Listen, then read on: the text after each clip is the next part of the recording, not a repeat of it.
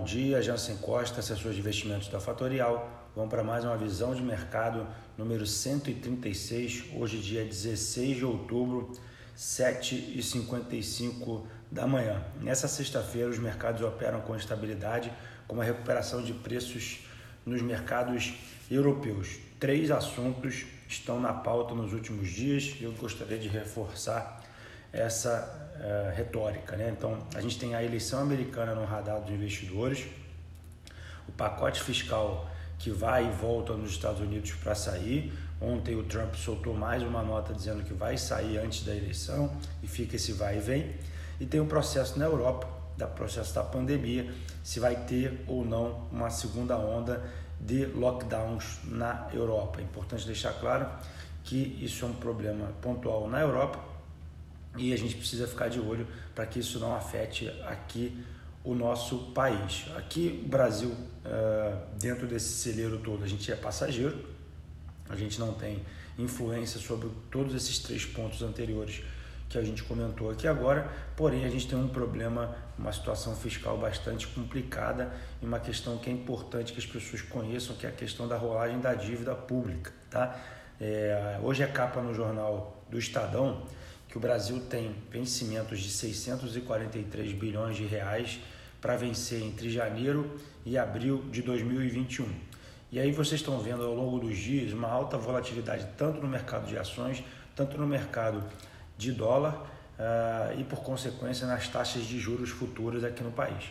Ontem teve uma rolagem, uma tentativa de rolagem da dívida que acontece todas as semanas.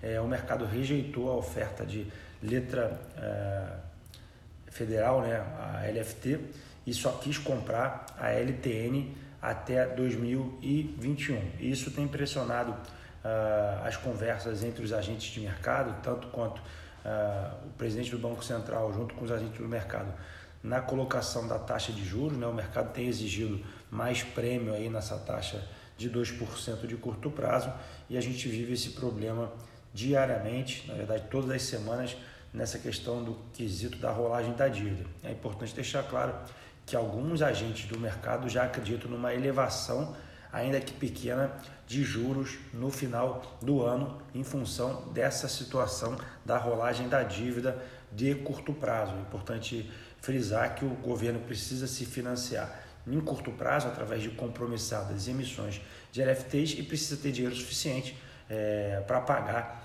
essas rolagens desses vencimentos que acontecem entre janeiro e abril. Tá? A agenda hoje começa agora às 8 horas da manhã, com uma prévia do índice de preço ao consumidor e do GP de 10, o GP de 10 dias.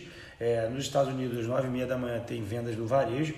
Ao meio-dia, vai ter uma nova oferta do Banco Central para uma rolagem de 4 bilhões de títulos aqui nas compromissadas. É importante ficar de olho na movimentação do mercado até esse horário. Lembrando que hoje é o último dia para fechamento de posições quem opera opções deste mês aqui de outubro, tá? Segunda-feira teremos vencimento de opções e isso pode movimentar o mercado de ações aqui no Brasil, tá? No mercado internacional, o S&P agora sobe 0,17%, o VIX opera na estabilidade próximo aos 27 pontos, o dólar vai perdendo espaço para moedas emergentes, vai perdendo 0,21 para peso mexicano e o destaque hoje na queda é para o petróleo que cai quase 1%. Bom, vou ficando por aqui. Voltamos mais tarde no Instagram da Fatorial, arroba Fatorial Invest.